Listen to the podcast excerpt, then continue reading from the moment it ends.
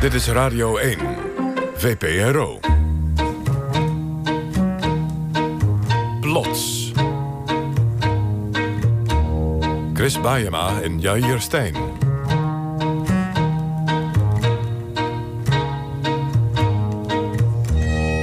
Kijk uit, in de heuvels, daar loert het gevaar. Daar wonen systemen, die hebben geen tenen, geen hart en geen haar.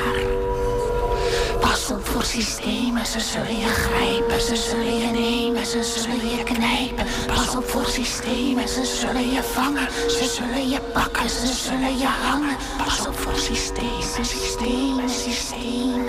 Wauw, dit heb jij meegenomen, Bente. Klopt, ja. Ja, nachtmerries vannacht hierover. Bente Hamel, een van onze radiomakers, welkom. Wat is dit? Dit is een fragment van een cassettebandje dat mijn broertje en ik vroeger helemaal grijs draaiden. Het is een hoorspel en het heet Het Oinkbeest. Een spannend verhaal met als slechterikken de systemen. Ja, maar het spannend is gewoon volgens mij veel te heftig voor kinderen, of niet? Ja, het was ook wel heel schattig. Het was ook een beetje een hippie verhaal namelijk. Ze dronken lekkere kruidenthee en aten taart van paddenstoel. Een van de gompies stak een pijpje op dat een heerlijke geur in de kamer verspreidde. En ze kregen allemaal een trekje, Daar word je lekker kiezel van. zuchtte het elfje. En het werd helemaal gezellig toen ze hun muziekinstrumentjes pakten en er vrolijk op losspeelden. Dit wordt eigenlijk steeds minder geschikt voor kinderen, hoe meer ik ervan hoor. Maar Wie hebben dit gemaakt? Ellie en Rickert hebben dit gemaakt. Ellie en En Rickert, Rickert? Die, die later in de heer gingen Ja. en die waren blijkbaar eerst hippies. Eerst hippies. Wauw. Klopt, dit is begin jaren zeventig.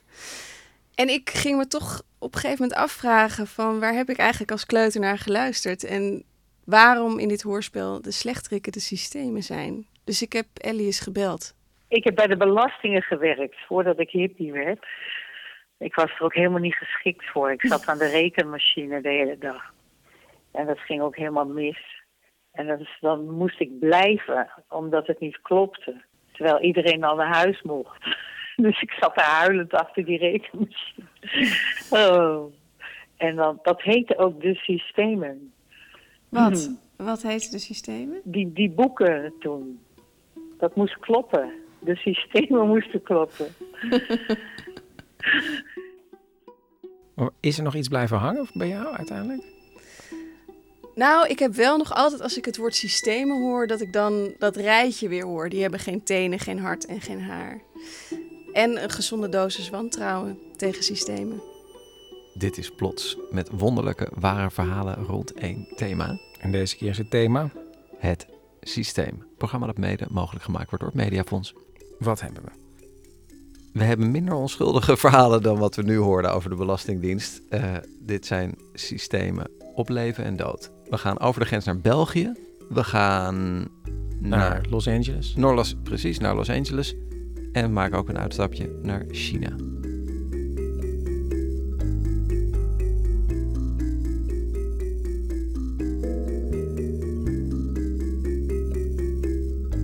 We beginnen met een verhaal over de Nederlandse gezondheidszorg. Daar werkt men met protocollen waar de meeste artsen achter staan. Het heeft immers een begrijpelijke logica en de werkwijze wordt dan ook fel verdedigd. Ja, en toch is het niet meer dan een keuze dat er gekozen is voor dit specifieke systeem. Want vlak over de grens werkt men met een ander systeem. En dat verschil in benadering heeft grote gevolgen voor de patiënt. Akte 1? Over de grens. Een verhaal gemaakt door Stefan Heidendaal en Esma Linneman. Hallo meneer Lindeman. Hallo, ja, daar komen Een we beetje vroeg, maar eigenlijk een beetje te laat. Ja, En, allebei eh, waar. Allebei waar, nou ja, gaan. En precies op tijd. Ja, tuurlijk. Ga lekker zitten, je weet de weg. En eh, gaan we weer een stukje rijden. Het is vrijdagochtend, kwart voor acht. Frits Linneman en zijn dochter Esma worden in Rotterdam met de taxi opgehaald. Van de week al twee keer in het buitenland geweest. Ja? En mijn zus naar België of niet? ja, toevallig wel, ja. Ja. En eh, dat waren ook zoals mijn vader eh, eh, patiënten? Of... Ja, ja, ja, ja. Ja. De taxichauffeur kan de route naar Leuven ondertussen dromen. Tientallen Nederlandse patiënten worden wekelijks afgeleverd in Belgische ziekenhuizen. Ja, er gebeurt heel veel hier in België. hoor.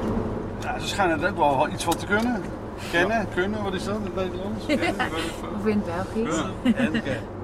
Frits Linneman reist om de week drie uur heen en terug naar België, voor een behandeling die Nederlandse artsen hem wel kunnen, maar niet willen geven. En dan zullen ze in Nederland op ander gebied wel heel uh, kundig zijn, dat geloof ik best. Ja, het gaat niet zozeer om kunde, maar om uh, protocollen, wat ze wel en wat ja, ze niet Bij mij zei ze ook, we kunnen het wel. Ja. Je moet niet denken dat wij het niet kunnen, maar we ja, doen het niet. Ja, en dat heeft alles te maken met een klein, maar belangrijk verschil tussen het Nederlandse en Belgische zorgsysteem. Ja, nou, uh, waar slaat dat op dan? Er zijn toch mensen beter maken? Ja. Dat is toch de, de optie van, ja, van in Nederland bekijken ze het anders dan in België. Zoals de professor hier die zegt, wij Vlamingen zeggen glas is half vol en jullie Hollanders zeggen het glas is half leeg.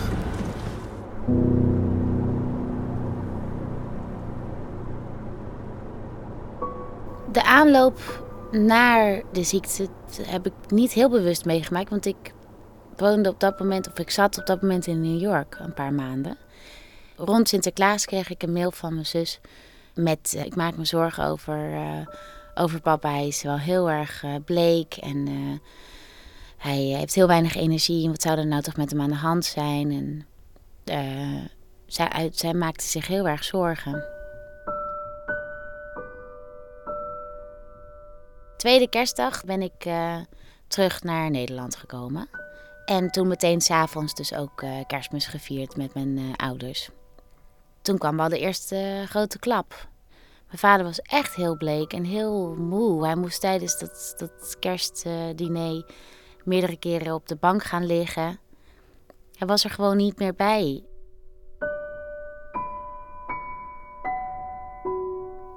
Hij uh, uh, had een specialist in het ziekenhuis. Die maakte zich zorgen over zijn bloedwaarde. Want hij had dus heel erg bloedarmoede. En eigenlijk begrepen ze niet waardoor dat nou kwam. Dus uh, die arts stelde voor om hem helemaal door te lichten.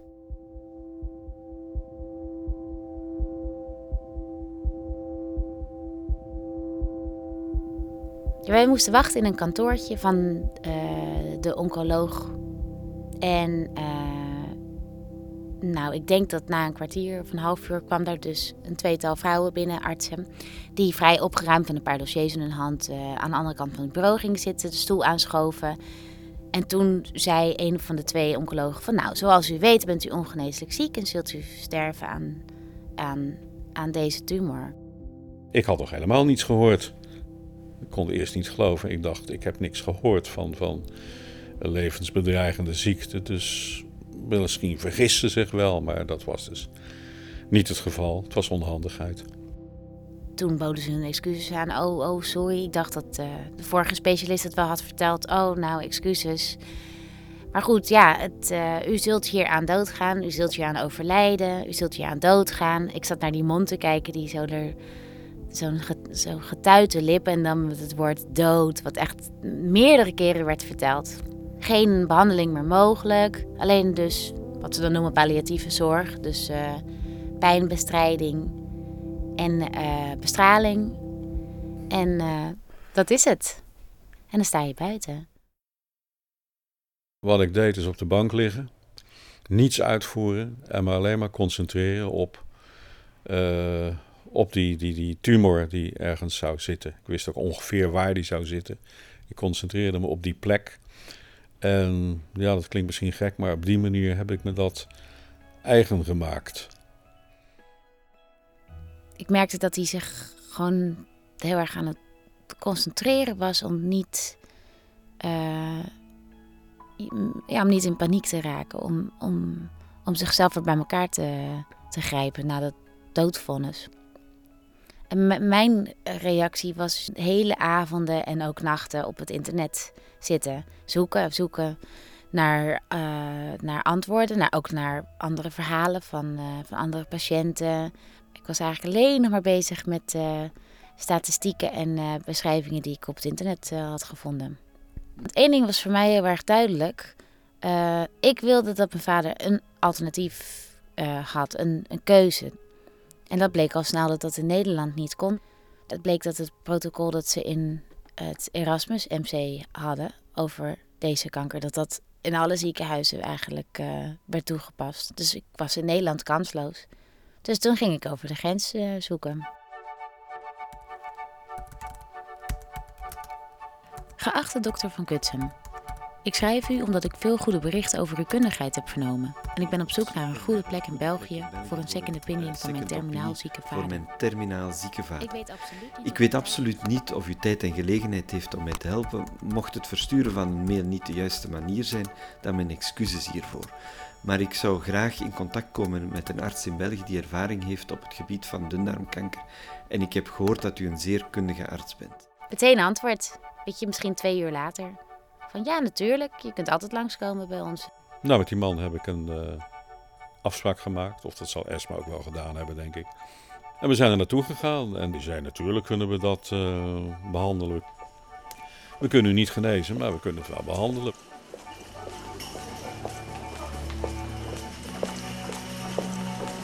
Nog best wel lang lopen. Ja. Hoe voel je je? Na een wekenlange zoektocht is het Esma eindelijk gelukt. Haar vader krijgt in het Universitair Ziekenhuis in Leuven een chemobehandeling. De kans op succes is klein, maar het hoofd van de afdeling, professor Van Kutsum, wil de gok wagen. Goedemiddag. Ik heb meneer Lenneman. Ja. Waar gaat u nu mee beginnen? Irine Dekam. Waarom kan Frits Linneman in België wel terecht, terwijl hij in Nederland te horen heeft gekregen dat een behandeling geen zin heeft? Dat heeft te maken met de werking van het Nederlandse zorgsysteem. Anders dan in België worden kankerpatiënten in Nederland alleen behandeld als er definitief bewijs is dat de behandeling effect heeft. Anders zijn de risico's op ernstige bijwerkingen te groot, zelfs voor patiënten die ogenschijnlijk niets meer te verliezen hebben. Want chemotherapie kan levensgevaarlijk zijn, vertelt professor Verwij, hoofd oncologie van het Erasmus Medisch Centrum in Rotterdam. Ik kan me nog goed herinneren uit mijn opleidingsperiode. Mijn baas, mijn hoogleraar, behandelde een patiënt. En die patiënt woonde in Sneek. En die belde midden in de nacht op. Ik had dienst dat hij koorts had. En dan zeg je, nou, kom maar. Dat zeggen we altijd. Kom maar meteen. Ehm, die patiënt is op de af- afsluitdijk overleden. Binnen een paar uur. Chemotherapie tast de weerstand van patiënten zodanig aan dat zelfs een beginnende griep fataal kan zijn. Als je dat risico wil nemen, redeneren Nederlandse artsen, moet je zeker weten dat de behandeling kans van slagen heeft. Professor van Kutsum redeneert anders. Als chemotherapie te zware bijwerkingen oplevert, kun je er ook gewoon weer mee stoppen. Hij vindt dat er in het geval van Frits Linneman voldoende onderzoek is gedaan om een behandeling te rechtvaardigen. Als er niets geweten is, eh, van, dan, dan gaan we het uiteraard niet doen. Maar je kunt niet alle kleinste finesses ehm, in een richtlijn neerschrijven. Je kunt algemene richtlijnen schrijven. ehm, en dan moet je die... Soms ga je die een stukje interpreteren, ook in het voordeel van de patiënt. Volgens mij in november 2009 kregen we de eerste uitslag van de scan. Zenuwachtig. Heel erg was ik weer. Maar eh, eh, ja, dat was echt het beste nieuws mogelijk, eh, werd ons toegebracht. De scan liet zien dat de chemotherapie niet alleen had aangeslagen, maar ook nog eens maximaal. Nou, alle, alle tumoren waren geslonken. Hoera. Echt, ja, ongelooflijk. Heel, eh, heel onwerkelijk. Als je voor het eerst in een jaar tijd nou, alleen maar dreunen te hebben gekregen en slecht nieuws. Als je dan voor het eerst een keertje goed nieuws hoort, dan, eh, dan voel je eigenlijk pas eh, hoe moe je echt bent. En murf geslagen ook. Ja. Ik heb een brief geschreven naar het hoofd van de afdeling. En daarin heb ik gemeld wat de vorderingen in België waren. Dat ik het allemaal zeer goed doorstond. En in die brief vroeg ik mij dus af of het niet eh, zinnig was om de, het protocol dat ze hier hanteren, om dat eens te heroverwegen. Ik kan me die brief herinneren, ja. ja. Ik begrijp die eh, vraag. Ik heb hem dus ook geprobeerd uit te leggen dat wij ons baseren op afspraken en niet zomaar experimenten bij één patiënt uitvoeren. Dat doen we nooit. En daar heb ik dan een brief, brief op teruggekregen dat ze blij waren dat mijn eh, toestand eh, vooruit ging, maar dat het voor hun geen enkel bewijs was dat, eh, dat die chemo dus daadwerkelijk daar de oorzaak van was. Als de bijwerkingen zodanig waren geweest dat meneer Linneman hieraan overleden was, en die kans is 4%, om maar eens wat te noemen, ja, dan is de vraag: is dit wel het juiste beleid geweest? Tweeënhalf jaar verder. Ik heb 2,5 echt hele volle jaren gehad. Ja, hij is gewoon heel dapper bezig. En dan, ja, dan gaat hij weer uh, toch weer schilderen in zijn atelier. Of, nou, laatst heeft hij een gitaar gekocht waar hij al zijn hele leven van uh, heeft gedroomd.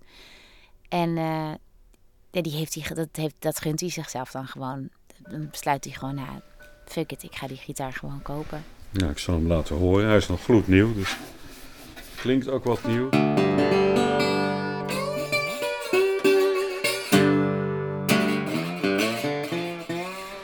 En National, een hele mooie gitaar. En daar speelt hij nu elke avond op.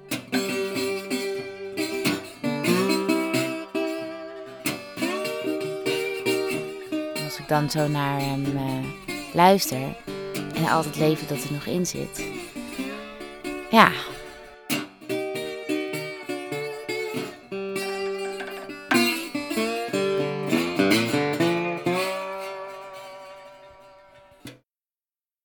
bij monden van professor Verwij wil het Erasmus Medisch Centrum in Rotterdam laten weten dat ze het betreuren dat dat slecht nieuwsgesprek voor Frits Linneman zo'n nare ervaring was. Ze vinden het namelijk zeer belangrijk dat dit soort gesprekken zorgvuldig gedaan worden.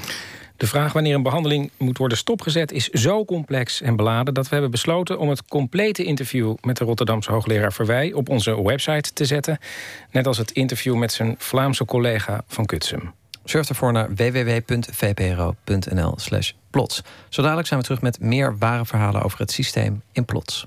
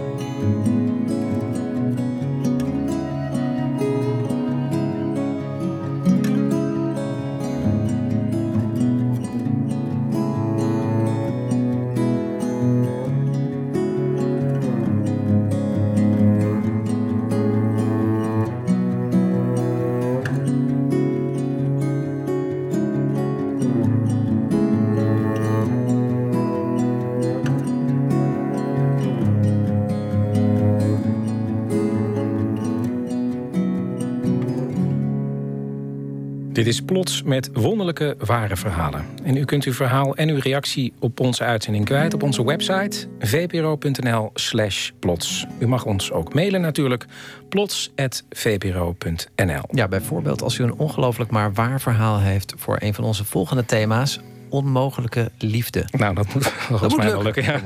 We gaan eerst verder met, met het systeem. Je kunt er tegen vechten met wisselend succes. Maar kun je ook aan het systeem ontsnappen? Hmm, hoe bedoel je? Nou, is het mogelijk om de maatschappij, het systeem waar je dus automatisch in opgenomen wordt, om daar gewoon niet aan mee te doen? Lijkt me nog knap lastig. En toch zijn er mensen die het proberen. Hm. De volgende stop is Los Angeles. Acte 2, Alicia. Een verhaal gemaakt door Maartje Duin.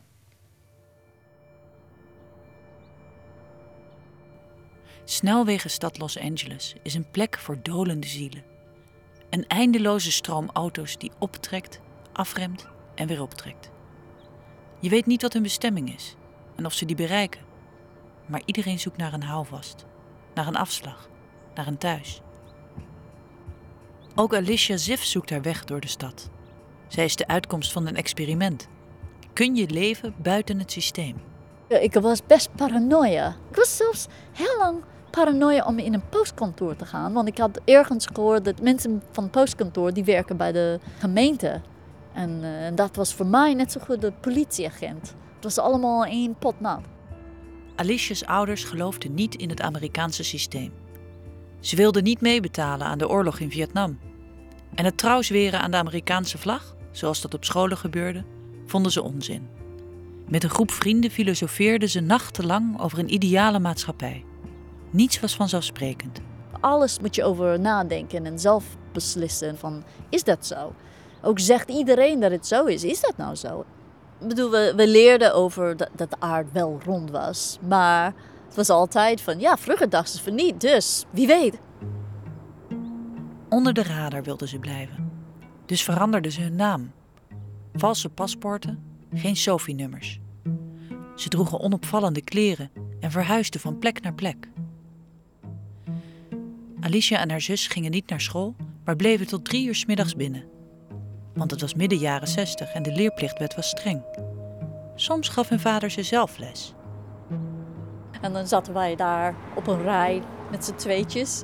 En mijn vader stond ervoor uh, met een slaaphoofd. Want hij was niet gewend om zo vroeg op te staan en zijn haar alle kanten op. En, uh, nou, zullen wij jou iets over de aarde leren? Ja, leuk. En op de een of andere manier, ik weet niet precies hoe, kwamen wij op uh, Zuid-Amerika. En nou, dan was het echt een week lang alles over Zuid-Amerika. Ik kan nog steeds volgens mij elke land in Zuid-Amerika benoemen. En de hoofdstad van elke land. En alles over Zuid-Amerika. Maar daarna was hij uh, afgeleid. we hebben nooit weer een onder de land geleerd. Dus het bleef bij Zuid-Amerika. Alicia werd klaargestoomd voor een ander leven. Op haar achtste haalde ze haar eerste motorblok uit elkaar. En ze leerde het vak van haar ouders: uithangborden beschilderen. Met alleen een kwast en een verfpot was je onafhankelijk van het systeem. Maar Alicia was zich er niet van bewust dat er iets broeide onder de vrijheid. Waar het ene systeem moest wijken, stak een ander systeem de kop op.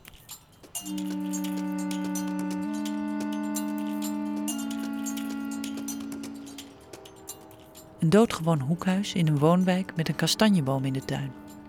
Aan de buitenkant is niet te zien wat er zich binnen afgespeeld heeft. Alicia kwam er regelmatig, want in haar besloten jeugd voelde dit als familie. Maar het filosoferen van vroeger was veranderd. De groep begon steeds meer te leven volgens de regels van een boek. Niveaus van bewustzijn heette het. Het was door een van hen geschreven. De aarde was een soort plek waar je een hele ding iets uitwerkte, een soort school. En dat was het eerste stadium, dat je zeg maar bewustheid. En dat het ging helemaal totdat je eigenlijk niet meer op de aarde hoeft meer te zijn. En soms zat je dan vast, heel lang, omdat je steeds in dezelfde kring uh, van gedachten zat. Spirits noemden ze zichzelf en ze bevonden zich in een oorlog tussen witte en zwarte energie. Wit waren de mensen binnen het huis, zwart was alles daarbuiten. En Alicia had vrienden die niet behoorden tot de groep. Ik, ik leefde een beetje een dubbele leven, want ik wist wel, ik wist heel goed dat ze langzaam uh, mensen aan het buitensluiten waren. Van die is niet goed, die is niet goed. Dus als je die kans had om, om deze leven te volgen en deed je niet, was je nog erger dan, uh, dan een uh, totaal vreemde. Dan was je bezeten. Toch bleef Alicia er komen, zelfs toen haar ouders waren verstoten. Tot zij hoorde wat er gebeurd was met één meisje uit het huis. Die kamer daar, aan deze kant, is opgesloten. En uh, hadden ze haar hoofd geschoren en uh, gemarteld. Brandwonden op haar armen en, uh, en geslagen. En, echt een half jaar of zo. Zij had een datum gekregen. En ze hadden haar gezegd dat ze haar ging doden. En op een moment dachten ze van... Hé, hey, ik ga doden als ik hier niet wegga. En is gewoon uit een raam geklommen en in een bus gestapt zonder geld. Uh, en toen dacht ik, nou, ik, nou ik kan het niet. En ik voelde me een, uh, een leugenaar. Ook Alicia klom uit het raam. Niet letterlijk, maar figuurlijk. Eerst vluchtte ze in punk en drugs, toen naar Nederland, waar ze twintig jaar woonde. Sinds 2008 is ze weer in LA. Haar jeugd heeft sporen nagelaten. Ze mist structuur in haar dagen, heeft moeite met vriendschappen en zelden lange relaties. Toch neemt ze haar ouders niets kwalijk. Die hebben haar geleerd om vrij te denken. Ze mocht zelf beslissen of ze bij de groep wilde horen of niet. In Los Angeles is ze de mensen van toen nooit meer tegengekomen. Maar uit haar hoofd verdwijnen ze niet. Ik heb nog steeds twijfels over, nou, heb ik nou echt de goede keus? Maar misschien ehm, net zoals eh, ja, iemand die katholiek opgegroeid is, zeg maar, opgevoed is, dat misschien dat ze nog steeds twijfelen over, eh, ga ik wel naar de hel? Misschien eh, klopt dit allemaal. Terwijl je denkt, ah, nee, wat een onzin, ik geloof, ik, ik geloof niet. Ik zie haar zitten achter het stuur. Oude gimpen onder een zomerjurk. Haar haar in twee korte staartjes. Dit voorjaar wordt ze 50. Ze beschildert nog altijd uithangborden en komt rond van andere klusjes. Zometeen neemt ze de afslag rechts, de snelweg af, naar huis.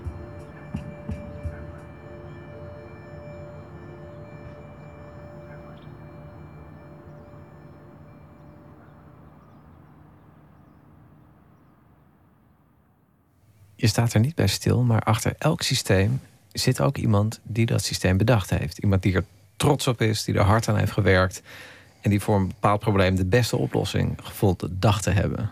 Ja, en toch kan zo'n model dat er zo mooi uitzag op de tekentafel in de praktijk zo uitpakken dat er gruwelijke neveneffecten aan blijken te zitten. Ja, acte 3 gaat daarover. Het is een verhaal dat zal eindigen in China, maar we beginnen in Nederland, in de polder, op de fiets. Acte 3, Vlinder. Een verhaal gemaakt door Katinka Beer. Sommige mensen houden van systemen. Geert-Jan Olster is zo iemand. Een systeem bij ons is een stukje van de werkelijkheid waarbij oorzaak en gevolg een grote rol spelen. Olster is emeritus hoogleraar wiskundige systeemtheorie. Inspiratie vindt hij overal. Ik was een keer aan het fietsen, Albelasterwaard. Het waaide lekker en de zon scheen. En op een gegeven moment kreeg ik een probleemstelling, eh, schoot door mijn hoofd. En dat was, hoe zou je moeten fietsen opdat je zo bruin mogelijk wordt? Eh, In één dag dan. De tijd t is zodanig geschaald dat de zon opgaat op t is gelijk aan 0 en ondergaat op t. De afstanden zijn zo geschaald dat ze consistent zijn met de Alle snelheidseenheid hoeken worden gemeten de tegen de klok in, beginnend bij de positieve x1-as. En als dat je echt pakt, dan droom je weg. En dan zit je, waar je ook bent, je, dat het probleem laat je niet los. Na drie maanden heb ik de oplossing gevonden. Ik zat eerst op een fout spoor, maar uiteindelijk de echte oplossing gevonden. En eh, ik heb het eh, kunnen publiceren in een goed tijdschrift. 81 radialen, wat grofweg neerkomt op een noordoostelijke richting. Ik vind de wiskunde mooi. Het is simpel en heb toch een grote schoonheid. Maar deze wiskunde is niet geschikt voor de praktijk. Eh, nee, al die wegen en sloten en, en auto's en bomen en huizen is lastig. Dan moet je één grote betonvlakte maken van de hele lokale wereld hier. En dan kun je alle kanten op fietsen. Maar één van Olsters wiskundige systemen is wel uitgevoerd. Met grote gevolgen.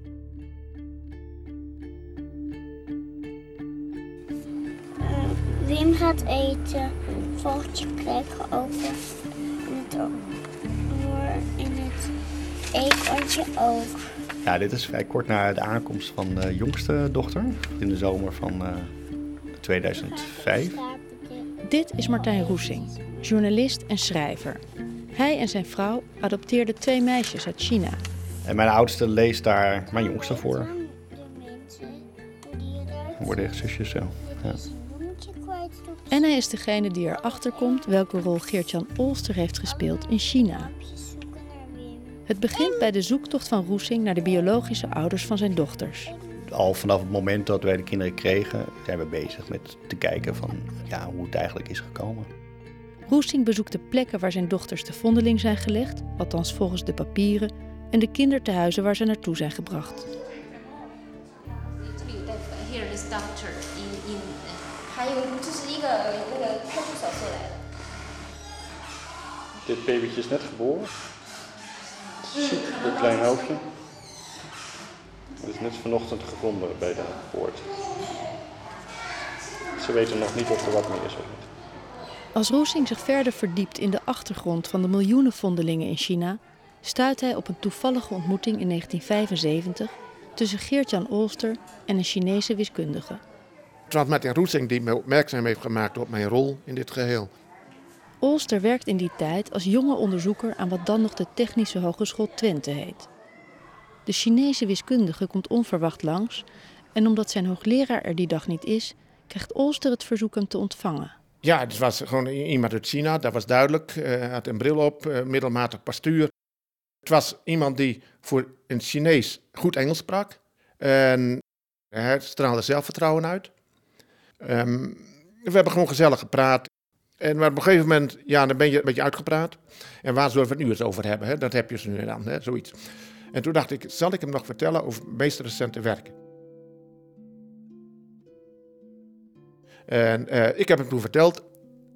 Het uitgangspunt was een afgesloten groep van mensen, zeg maar op een eiland. En de bevolkingsomvang vind je niet goed. Daaraan wil je sleutelen. Maar dat moet je niet te drastisch doen, want dan heb je op een gegeven moment, als er geen geboorte meer zouden plaatsvinden, dan heb je alleen maar oude vandaag op een gegeven moment, die kunnen zichzelf niet onderhouden. Dus hoeveel geboortes laat je per week of per jaar of per dag laat je plaatsvinden, opdat je toch een gezonde economie houdt. Maar ik, ik heb me niet toen niet gerealiseerd dat hij mee aan de slag zou gaan. P0 als functie R is de gegeven initiële leeftijdsbereik. U als functie T de geboortefunctie en T is de eindtijd. De Chinese wetenschapper heet Song Yan. Hij is eigenlijk raketwiskundige. Maar als Olström vertelt over zijn onderzoek, is Song zeer geïnteresseerd. Je zag hem verlevendigen. Hij veerde op. Uh, hij werd gewoon enthousiast. En, en, ik zeg, nou, ik heb dat rapport, wilt u dat? Hij heeft een adres gegeven, ik heb het opgestuurd. En, en toen moest hij ook weer terug. En dat was het. Dat Song zo enthousiast uh, reageerde, opveerde. Wat dacht u daar toen van? Hij vindt de probleemstelling leuk. Maar ja, bijna iedereen vindt die probleemstelling leuk. Het is de eerste keer dat Song hoort over een wiskundig systeem waarmee je de grootte van een bevolking kunt beïnvloeden. Een paar jaar later zal hij Olster nogmaals ontmoeten, samen met zijn hoogleraar. Dat inspireerde me enorm. Hij was daar heel erg opgewonden over. Dat het allemaal nieuwe methodieken en technologieën waren die opeens tot de beschikking kwamen van de Chinezen. Dus hij was gewoon heel erg enthousiast. Hij was uh, geweldig geïnspireerd en uh, ideaal model voor China, of in ieder geval een handige methodiek. dt en leeftijd R plus dt is gelijk Song aan gaat rekenen. Hij kon de omvang van een bevolking uitrekenen over 100 jaar. Of in ieder geval suggereren dat hij dat kon. Nou, dat was nog nooit vertoond. Maar hij had als een van de weinigen in China computers tot zijn beschikking. Dus Song Yan had uitgerekend. Met allerlei variabelen had hij gezegd, nou, voor China is een ideale omvang is 700 miljoen bewoners. En uh, dat moet dan zo snel mogelijk bereikt worden. En dat leidde tot de onvermijdelijke conclusie dat ieder uh, Chinees gezin maar één kind mocht krijgen. Die één-kind-politiek is er gekomen in China. Hoe invloedrijk is Song daarin geweest? Ja, hij was cruciaal. Het wiskundig model wat eronder ligt is eigenlijk hetzelfde. Maar niks in ons hoofd wat toen we dachten, we gaan we echt toepassen. Het ging bij ons om de wiskunde. Het heeft wel te maken met de Club van Rome. Die maakte zich zorgen over, natuurlijk over het totaal aantal mensen op, op, in de wereld. En, en de beperkte natuurlijke hulpbronnen. Dus daaruit is het voortgekomen. Dus het is toch met een knipoog naar de realiteit in ieder geval. Als het systeem begin jaren 80 van start gaat in China, is het meedogenloos. Een kind krijgen mag alleen als je in het bezit bent van een certificaat geboorte toegestaan. En als je zonder certificaat zwanger werd, dan werd het in principe geaborteerd. En dan kreeg je ook boetes en straffen en dan kon je je baan kwijtraken en er kwamen allerlei sancties op. Iedere vrouw moet iedere drie maanden naar een bureau voor gezinsplanning waar wordt gecontroleerd of ze niet ongeautoriseerd zwanger is. Als vrouwen ondanks enorme druk niet komen opdagen. Er werden er gewoon teams afgevaardigd die die vrouwen uit hun huizen plukten, s'nachts of s ochtends vroeg, of uh, overdag van hun werk weghaalden, met geweld uh, naar zo'n kliniek gebracht, eventueel opgesloten als ze nog steeds niet wilden meewerken. En zo kon de hele vrouwelijke bevolking in de gaten worden gehouden. De één-kind-politiek in China is versoepeld. Maar Songs uitgangspunt dat de overheid bepaalt hoeveel kinderen geboren mogen worden, is onveranderd. Gedwongen abortussen zijn geen officieel beleid meer, Maar omdat lokale functionarissen worden afgerekend op geboortecijfers, gebeurt het nog altijd. Liang Yage's nightmare started last Monday morning at 9 a.m. when three cars carrying 10 family planning officials pulled up outside his apartment. Liang's wife was seven months pregnant with their second child. Een vrouw die zeven maanden zwanger is, wordt gedwongen tot abortus omdat ze al een kind heeft. An official told them they had no choice. 他就说，啊、今天来就是要让你到医院去人工流产。 He said, We've come today to make you go to the hospital to have an abortion. I asked, Are you going to force us to have an abortion? He said, Yes.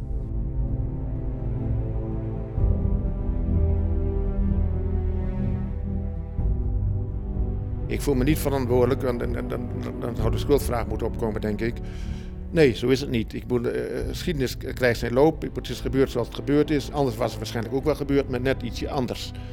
Mijn rol daarin zie ik een beetje binnen de chaos-theorie. Dat vlindertje wat met, met zijn vleugeltjes wappert. En, en, dat laat een, uiteindelijk eh, gaan een vliegje gaat vliegen. En dan komt, rolt een steentje om. En dan een groter steentje, nog een groter steentje. Uiteindelijk komt er een orkaan. Dus u bedoelt, u bent dat vlindertje? Ik ben, ja, en voor mij zijn er misschien wel kleinere vlindertjes. Van hoe zijn wij op het idee gekomen om dit te doen? Eh, waarom ben ik in Twente terechtgekomen? Hè, waarom ben ik wiskunde gaan studeren? Ik moet, daar heeft ook weer oorzaken gehad. Dus moet, waar leg je het begin neer? Dat is er dus eigenlijk niet. Volgens Martijn Roesing had het systeem er heel anders uit kunnen zien. Propaganda in plaats van dwang, bonussen voor kleine gezinnen.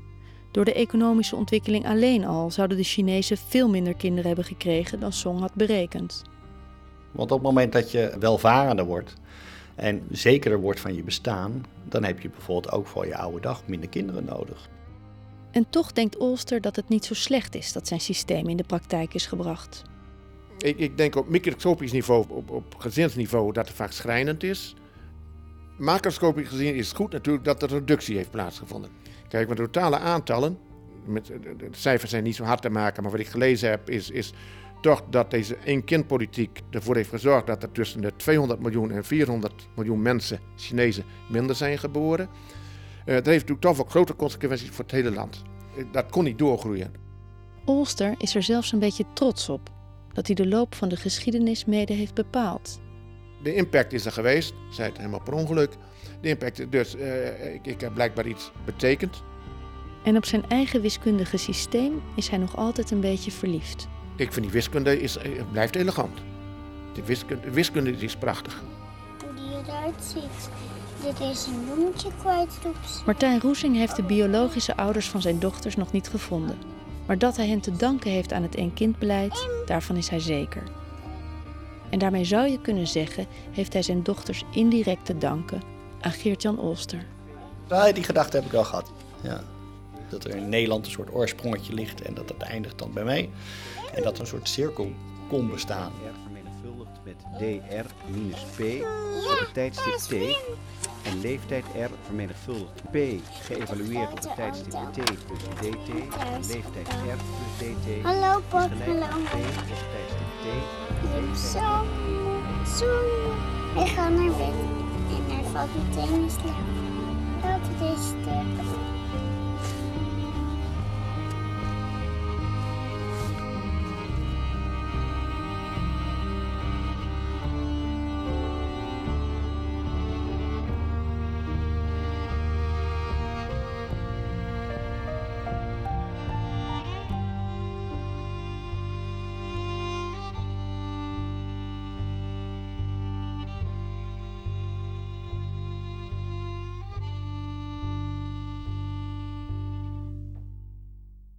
Plots wordt gemaakt door Katinka Beer, Chris Baema, Maartje Duin, Bente Hamel, Stefan Heidendaal, Esma Linneman, Tjitske Musche, Jennifer Patterson, Saar Slegers, Laura Stek, Jair Stijn Stef Visjager. en Sharon de Vries.